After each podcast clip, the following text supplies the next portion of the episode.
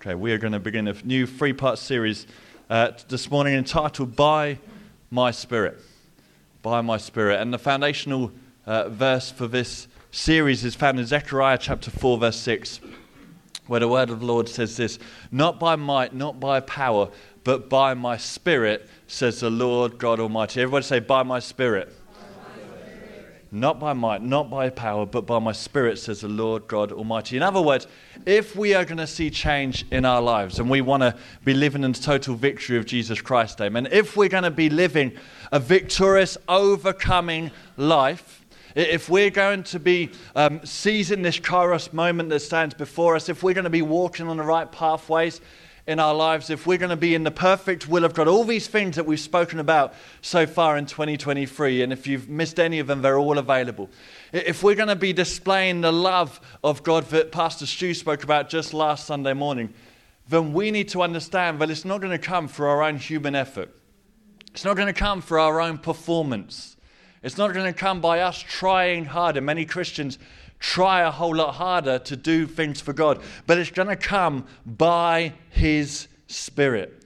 And so, over the next three weeks, which takes us into Pentecost Sunday on the 28th of May, we are going to be speaking about the Holy Spirit and His role in the life of a believer. We're going to be looking at things like being filled with the Holy Spirit. We're going to talk about the empowering of the Holy Spirit, the leading of the Holy Spirit. And on Pentecost Sunday, we're going to speak about the coming of the Holy Spirit and how that still uh, is relevant to us and what difference that makes to us in the year 2023. So today we're going to begin uh, this series by talking about what it means to truly be filled with the Holy Spirit.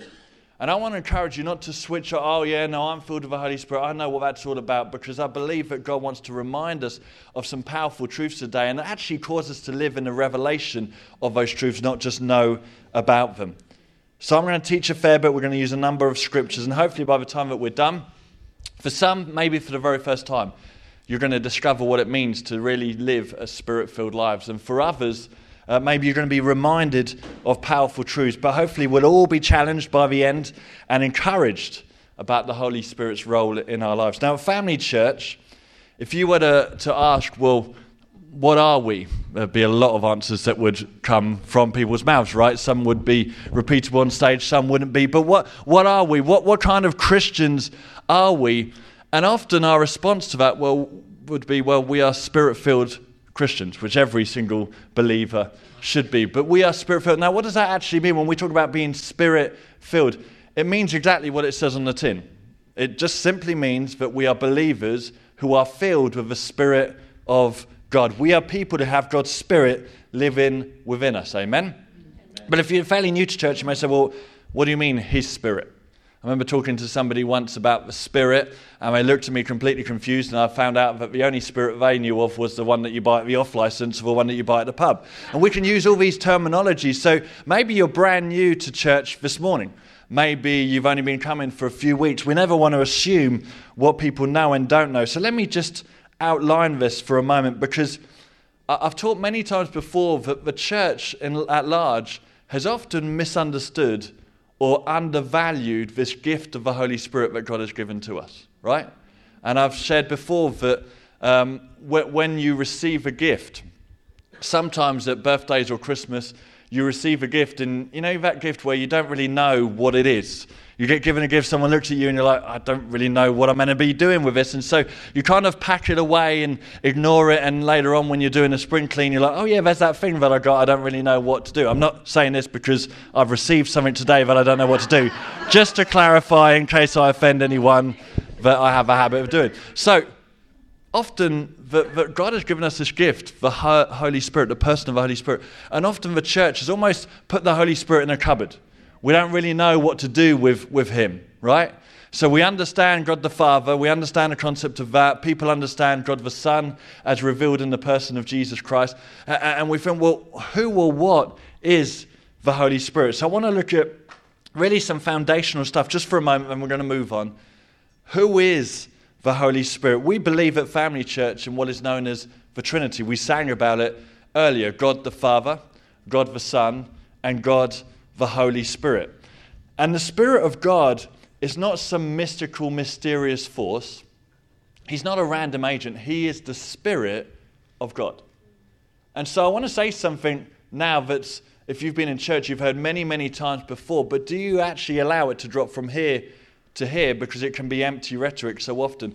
That the same Spirit that raised Jesus from the dead, that very same Spirit, the same Spirit that was poured out upon God's people on the day of Pentecost, the same Spirit, as we'll see in a moment, that was involved in creation, is the very same Spirit, God's Spirit, that now dwells within you. Okay? You have not been given a diluted form of the Holy Spirit. So often people think this, that it's like Ribena or another juice, and you pour in water and it just kind of dilutes it down. That's often what people do. And then they take an extra uh, degree and think, well, if you're below 16 or if you're in kids' church, that we dilute it even more. And they don't really have the real Holy Spirit. It's like a condensed version. No, no, no. The very same Spirit, the Bible says, that raised Jesus from the dead is God's Spirit, which now dwells in you. Amen? Is that good news this morning? Good. Here's something else we need to understand the Holy Spirit doesn't just appear in Acts chapter 2.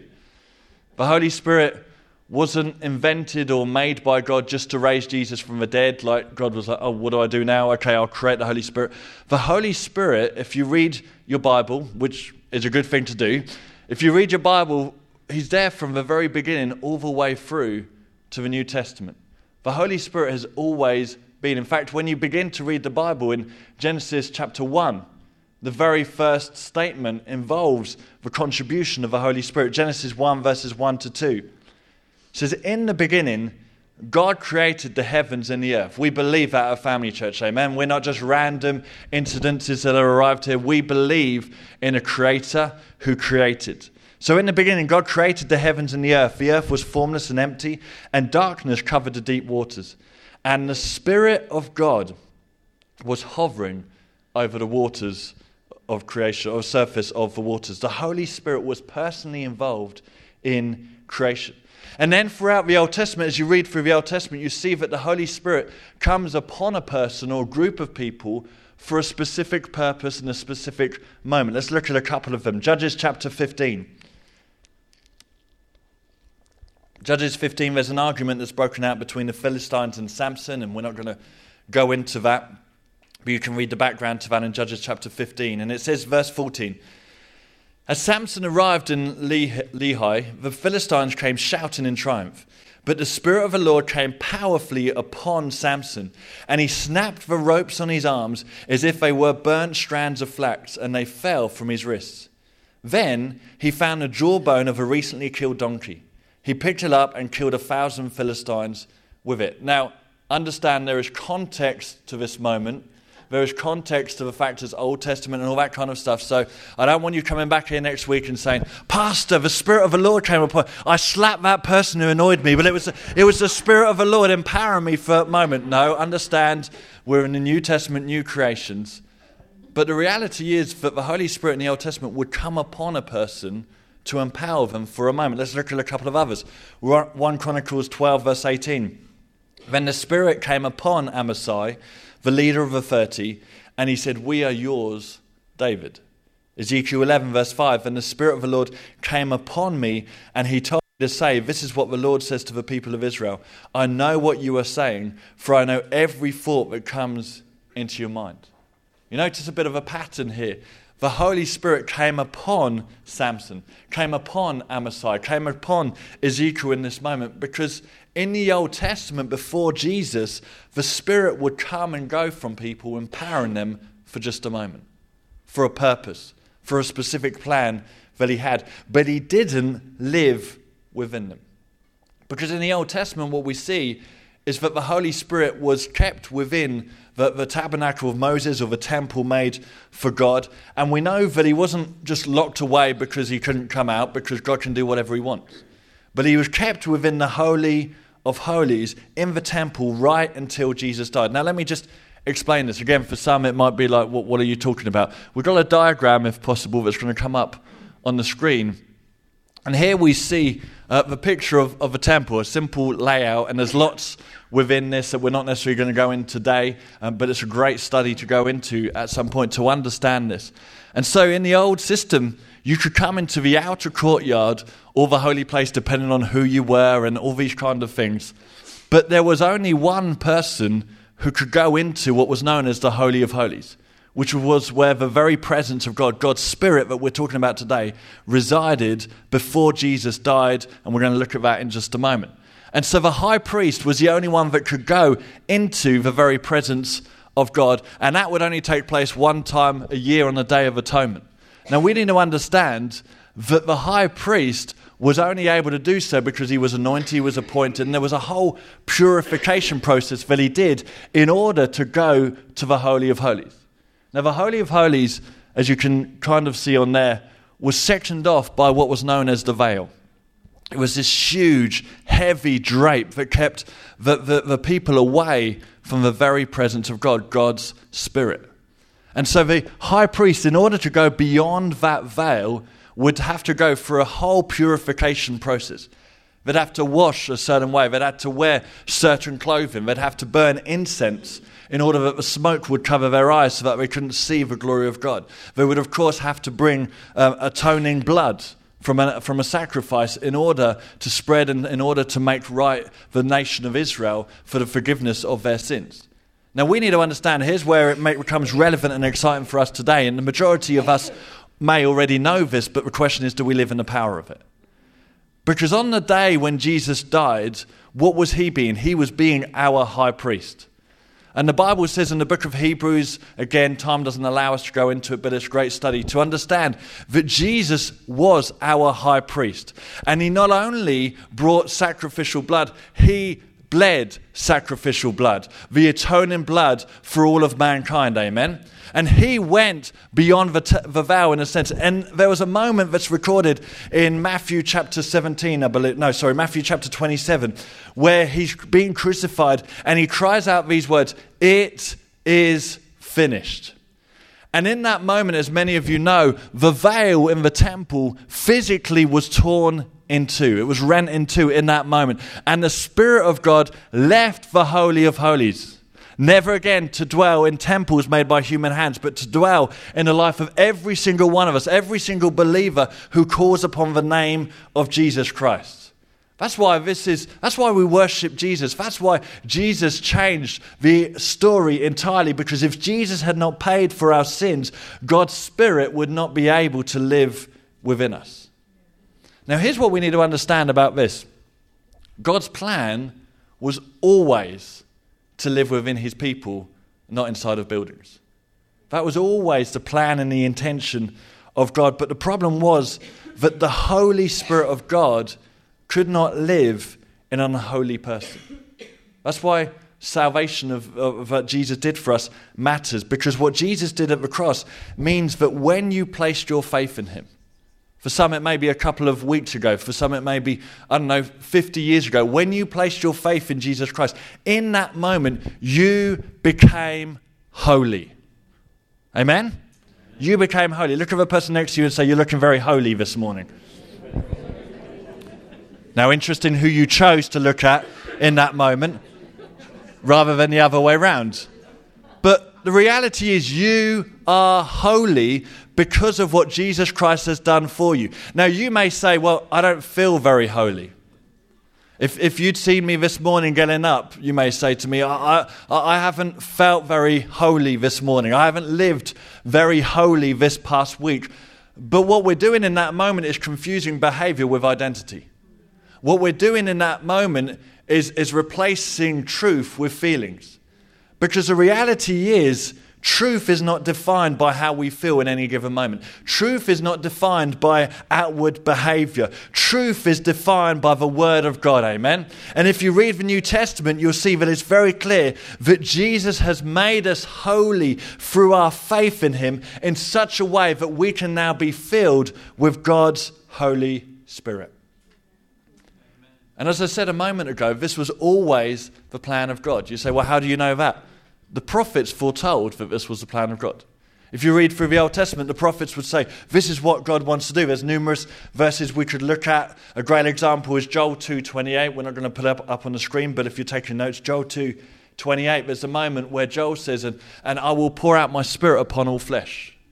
And that's the same prophecy that Peter referenced when he's preaching on the day of Pentecost and he's preaching and 3,000 people are saved and baptized. He says, Don't you remember this is what Joel said when they were like looking, thinking, Oh my goodness, they're drunk and it's nine o'clock in the morning. And he stands up, he says, No, no, we're not drunk. This is exactly what the prophets had said would happen, and this is just a manifestation of what prophets had foretold in that moment. Ezekiel 36, 26. Let's read that one together. It says, And I will give you a new heart, and I will put a new spirit within you. So, all of this was prophesied hundreds of years before it happened. It was always the plan of God. Jesus, before he was crucified, would speak to his disciples and he would talk about this being the plan of God. Luke 24 49. And now I will send you the Holy Spirit. Listen to this. Just as the Father promised. God had been prophesied, God had promised his Holy Spirit. But stay here in the city until the Holy Spirit comes and fills you with power from heaven. John 14, 16 to 18. And I will ask the Father, and he will give you an ad- another advocate who will never leave you. He is the Holy Spirit, who leads us into all truth. The world cannot receive him because it isn't looking for him and it doesn't recognize him. But you know him. Now, how did the disciples know this Holy Spirit because the Spirit of God was in the person of Jesus. You know him because he lives with you now and later will be in you. I will not abandon you as orphans, I will come to you. Now, here's the reality Jesus hasn't come back for them. Jesus will come back a second time, we know that, but he's coming back to collect us, his bride, the church of Jesus Christ. What did he mean when he sat at the right hand of the Father, I will come to you? He's talking about his spirit being sent upon the earth. So Jesus said, The Holy Spirit will be in you. So here's what we need to understand in the new covenant Covenant simply means agreement in a new way of doing things. This side of the cross of Jesus Christ. That temple diagram that we saw is different because today the Holy Spirit lives in you and you are now the temple of the Holy Spirit. He no longer dwells in the Holy of Holies, separated from all of humanity. He now dwells in the life of every single believer. He lives in you as a temple of the Holy Spirit. God's Spirit now lives in his people. That's why Paul one day wrote to the church in Corinth. And if you've ever been to a church, you think, well, that, that church pretty wild, it's pretty crazy the way they're living. The church in Corinth was off the scale. The church in Corinth was this place where there was disunity, where they were taking each other to court over different things, where they were getting drunk on communion where there was all sort of sexual immorality and malpractice, where, where they were discriminating against the poor. This was a messed up church. And so one day, Paul is writing to the church in Corinth, and he says this 1 Corinthians 3, verse 16. Do you not know? He's like reminding them, hang on a minute, has, has, somebody missed this out? Do you not know that you are the temple of God and that the Spirit of God dwells in you? So Paul writes to a bunch of completely off the scale hypocritical Christians who are living in carnal ways, who are living compromised, and he reminds them of his truth. He says, You're the spirit, or sorry, you are the temple of God, and the spirit of God lives in you. In other words, you can't be one day in the kingdom of God and have the other foot over here in the kingdom of this world. So there's no point playing at this Christianity. And God would say to us today, there's no point turning up on a Sunday morning, going through all the motions, and living a life that's completely different because you are the temple of a living God and God's Holy Spirit dwells within your life. And when you understand that, do you know what it does? It stops you from living a life a certain way because the Holy Spirit will convict you within. Now, the Holy Spirit won't condemn you because that's not what He does. The enemy condemns you. The enemy pours guilt upon your life. The enemy whispers in your ear about who you're not and all this kind of stuff. But the Holy Spirit will convict us and lead us into all truth in such a way that we understand who we truly are in Him. There always was and always will be a plan for how God wants to use the Spirit in your life. Here's some of the ways He uses His Holy Spirit. We are born again of the Spirit. In that moment of salvation, we are born again. There was that moment that we read of in John chapter 3 where uh, God, uh, Nicodemus comes to Jesus and he talks about the kingdom of God. And Jesus says, Do You know what? To enter the kingdom of heaven, you must be born again. He says, flesh gives birth to flesh. Every single one of us here this morning have been born, flesh has given birth to flesh. But he says, if you want to experience God's kingdom, if you want to know what it is to be a child of God, then you need to be born again. And what happens is we are born again of the Spirit. We are born again of the Spirit at salvation. So we are born again of the Spirit. We are sealed with the Spirit.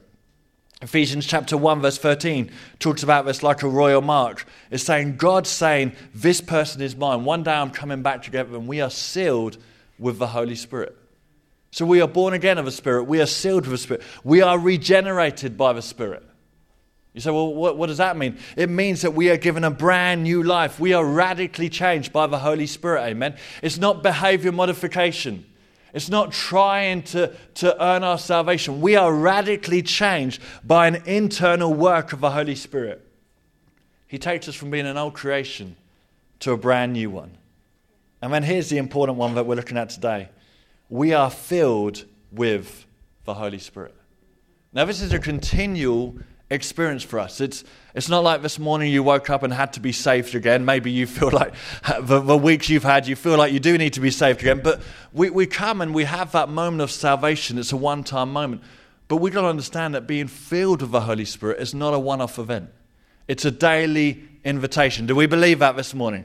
It's a daily invitation. Ephesians 5, verse 18 is a verse that we've looked at many times before, where it says, Don't get drunk on wine, but be filled with the Holy Spirit. And we know that that word, be filled, is a continual tense. It means this keep on being filled with the Spirit. Now, that doesn't mean that you didn't receive the fullness of the Holy Spirit the first time you asked. Sometimes you talk like this and, you, and, people think, oh, does that mean I got like 75% and there's like an add on? You know, like a computer thing that runs out and you have to just do an add on. Is that what's going on here? No. You received everything of the Holy Spirit that very first time that you asked. But here's what we've got to recognize and understand we can't receive more of a person, but we can receive from that person more often. That's the reality. When we are filled again and we say, Fill me again, Holy Spirit, we don't receive more of a person, we receive from that person more often. God's Spirit is now in us, not just with us.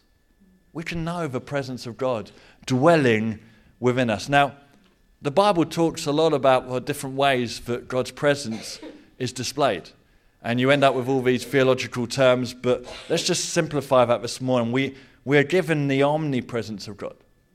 Now, when we talk about the omnipresence of God, what does that mean? God is everywhere all of the time. So when you think you're getting away with something, oh, God doesn't come here. No, no, God is everywhere all of the time. The psalmist says, Where can I go to flee from your presence? If I go to the heavens, you are there. If I go to the depths of the earth, you are still there. This, this thought that part of the characteristic of God is that he fills everything with his presence. God is omnipresent. But we also understand that God has a manifest presence, where his presence, what do we mean by that, is made known by his spirit. I'm talking about those moments when you just, you, you know God is present, but you just feel God is present. You know God is at work. We had a prayer meeting last Sunday night, and I want to encourage you if you think, oh, I'm not going out for prayer, you are missing out on Sunday evenings because last Sunday evening we had a, a, moment and a time where God's manifest presence was felt in a powerful way. Now, what happens in those moments? It is not that the Holy Spirit suddenly decides to turn up. It's not like he was out in the one stop and thought, I'm going to come and be a part of what God's doing in this moment, okay? What happens is God's presence that was there is felt in a tangible and powerful way. I've heard this analogy from uh, Pastor Robert Morris before in, in the States, a great way of explaining the manifest presence of God. That you can have this morning, maybe in here, a multi-millionaire that sat in the service this morning. His or her presence would be here. They would be in our midst. But if they stood up and suddenly started writing checks of millions of pounds and started handing them out to every single person, suddenly it would be that we would understand they were present, their manifest presence would be felt. When God's Spirit is felt in a moment, we've got to understand and have biblical maturity that it's not that He suddenly turned up and He wasn't there before. It's that we're receiving the manifest presence of God that was there in the very first place. And in this is the one that we're focusing on today the indwelling presence of God where God is no longer external to your life, but comes to live within us in such a way that we can demonstrate a spirit filled life. Now, here's a key question because you can know all of that that we've talked about so far. You can know all these different theological terms and yet it not make a scrap of difference to your life. So here's the key question I want to ask you today. And I want you leaving this place with and, and thinking about over the course of this next week. Are you living filled? Are you, not another person next to you, not your neighbor, are you living filled because you can live your life sealed with the Holy Spirit. You can be born again, you can be regenerated by the Spirit of God, or you can have that and also be living a spirit filled life filled with the power and the Spirit of God. The second option is always the far more exciting option. You can allow Him to fill you and lead you with power and show Himself through you in the way that you live and the character that you display. Listen, God's intention for your life, you need to know this, is not that you would tick a box on the census every 10 years saying, I'm, I'm a Christian. God's intention for your life is not that you come along on a Sunday morning and, and, and nod along and sing a few songs and go home and it not make a scrap of difference to your life. God's intention for your life, the reason He sent Jesus, not only to die for our sins, but also to raise and, and defeat death so that we could be filled with the presence and the Spirit of God. God's desire is that you would be filled with His Spirit in such a powerful way that you would be set free from every addiction in your life and every bondage bondage and every wrong mindset that is holding you back. Amen? God's intention for you is that you, filled with the Holy Spirit, not just the pastor, not just this person, but you, filled with the Holy Spirit, would lay your hands on the sick and see them recover. And not just in a church service or a Sunday evening prayer meeting, but whenever you bump into somebody who says, Oh, this is going on in my life, that you wouldn't get weird, but you just say, Do you know what? I have the Holy Spirit within me. Let me just pray for you. And without making it about you, the glory would go to Him, but you would see people set free from everything that has held them bondage bondage and in captivity. God's desire for your life is that you, filled with His Spirit, would lead people to Jesus, not just inside the church on a Sunday morning, but wherever you may be, wherever you bump into people. God's intention for you, filled with the Holy Spirit, is that you wouldn't be downtrodden and defeated, bumbling through life, hoping that you just about make it to heaven, but that you would live an overcoming and victorious life. Amen. Where you would demonstrate the power of God, but you would also display through your life and character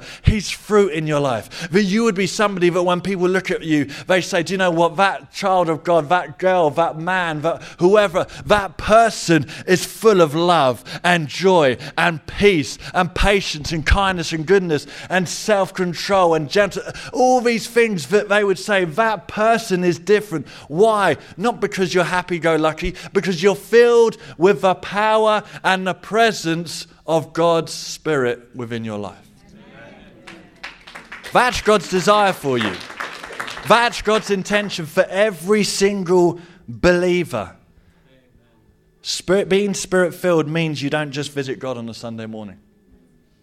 And I want to encourage you if that's your experience of Christianity at the moment, it's okay, but it's not what God desired for you.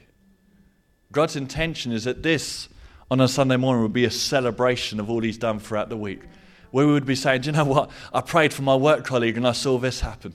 I spoke to my neighbor and they were led to Jesus. I, I, I pray. And sometimes you may say, I, I talked to this person about Jesus and they laughed at me. But that's okay because what about the next one?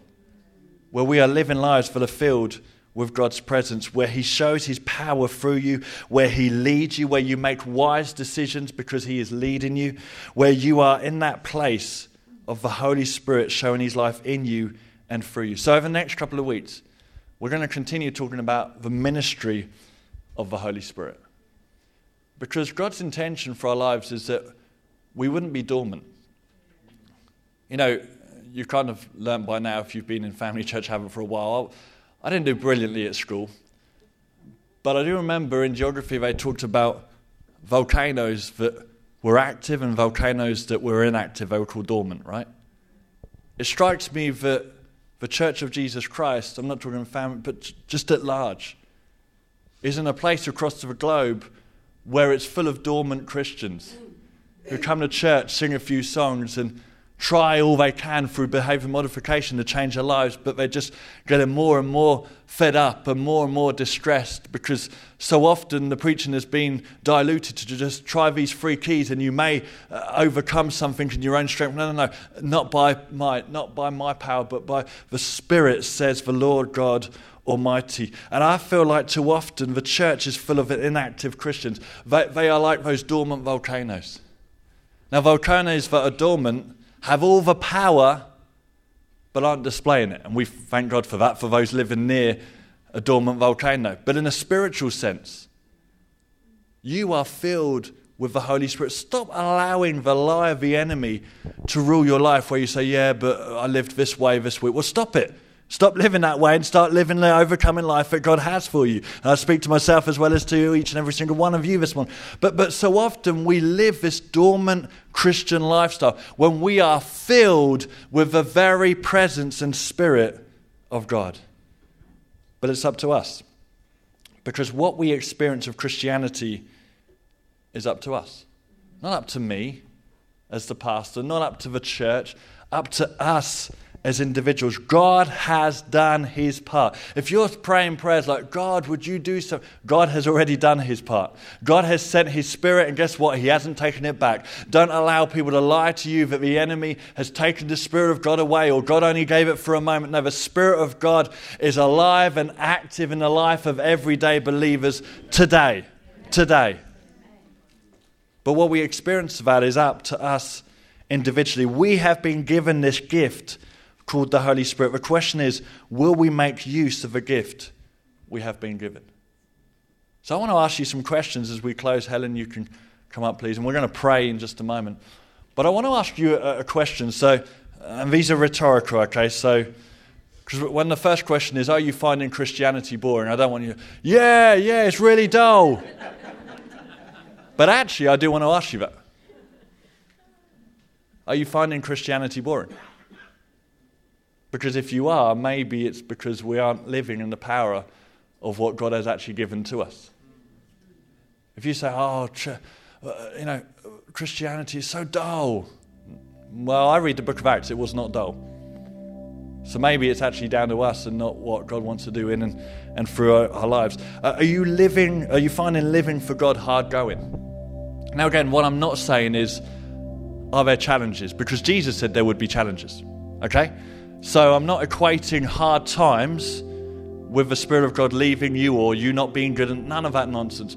But I'm talking about are we finding living for God hard going? It should be a joy to live for God, irrespective of what's going on around. Sometimes there's going to be hardship. Jesus said there would be. Sometimes there's going to be trials and tribulations, and even more so because you're a follower of Jesus. But are we living with joy knowing that we're a follower of Jesus Christ? Are you feeling defeated in your life? Are you feeling fed up in your battle with sin? Are you feeling hopeless and void of vision? Do you just kind of come on a Sunday morning and then it's, it's you know a, a pick me up on Sunday afternoon and then you get to Monday and you're just empty? You're doing your work. On the weekend, you might have something to look forward to. You come to church on Sunday and the whole thing just starts again. And you look one day and you think, oh, another five years have passed, or another 10 years have passed. But you're running on empty, you're living without vision. Do you maybe feel inadequate when somebody that you know is ill? Or when you speak to somebody who doesn't know Jesus? Are you feeling inadequate? You're like, oh, I don't know what to do in this moment, it's too, it's too big for me. Because if that's you, then maybe it's time to discover what it means to live a spirit filled life. Where we aren't just saved and sealed and regenerated by the Spirit, and thank God for that. But actually, that we take on board everything that He has for us and we live an incredible, overcoming, full of the Holy Spirit, God filled life. There will still be challenges, there will still be things that come your way. but you won't be doing it in your own strength, not by might, nor by human power, but by my spirit, says the Lord Almighty. So I'm just going to ask, you just stand to your feet if you can. It's fine if you want to remain seated, but if you just stand to your feet. And I want you to remove every distraction. If you've got something in your hands or whatever, just, just put it down for a moment. We're not going to drag this out because, hey, God created the earth pretty quickly. God knows the time that we have in this moment. And I just want to lead us in a prayer today. But it's a prayer that I don't want us to pray for a feeling or a moment right now. It's a prayer that I want us to pray with earnest hearts that begins the moment we step out of the doors today, that continues tomorrow morning, that still bears fruit on Wednesday evening, that means that we come back next Sunday morning saying, Look what God has done in my life. So maybe you've been filled with the Holy Spirit before. And you say, Oh, yeah, no, I, I know all of this. I, I was filled with the Holy Spirit in 1968. You can tell me where, you can tell me who was speaking, who prayed for you, what that looked like. My question is are we living filled or are we dormant Christians this morning? Let's just, just repeat after me, if you would, this morning. Heavenly Father, thank you for sending your Holy Spirit to live in me. Thank you that Jesus has made me pure and holy in order to receive Him. I no longer want to be a dormant Christian. But I ask you, Holy Spirit, to fill me again this morning in order that this week would look different to any other. Let me just pray for you. Holy Spirit, I just thank you that you fill your people this morning. Father, thank you for your omnipresence. Thank you that we can trust that there is nowhere in all of creation that you, not, that you are not. Thank you for your manifest presence. Thank you for moments where we experience your presence in a powerful way. And we say, Surely the Lord was in this place. But Lord, I also want to thank you for the indwelling presence. Father, thank you that you come as our guide.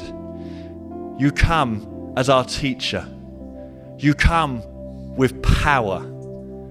You come with authority. And Father, I thank you that Family Church Havant will be known as a church where we gather to celebrate, but we scatter to live an overcoming, Holy Spirit filled life that makes a difference, not just to us, but to every single person who encounters us. Father, I just want to speak against condemnation. I really feel this strongly just as we close this morning. But there's some people here today, you're walking with huge condemnation in your life. And the Holy Spirit wants to set you free from that right now. Father, we speak against the lie of the enemy. The word is clear that the father, he is the father of all lies. And whenever he opens his mouth to speak, he, lies are his native language. We break condemnation of people's lives today. Jesus, I thank you that because of you, we are set free and we are holy and blameless in your sight. Jesus, we thank you for being our high priest. We thank you for your blood that has been sprinkled upon our lives. And we speak against any condemnation in this place. Father, by your Spirit, would you lift that condemnation? Would you lift that weight of guilt? Would you just lift that off people's lives that they would walk free? From any condemnation. Father, thank you that your word is clear that there is now no condemnation for those who belong and are in Christ Jesus. And Father, I just speak blessing upon every single person in this place. May everything that they put their hands to this week be blessed. May we be blessed in our coming and in our going. For your glory we pray. Amen and amen. Come on, if you're going to live a spirit filled life this week, let's give him praise. And let's go and live a life that's different this week. God bless you all.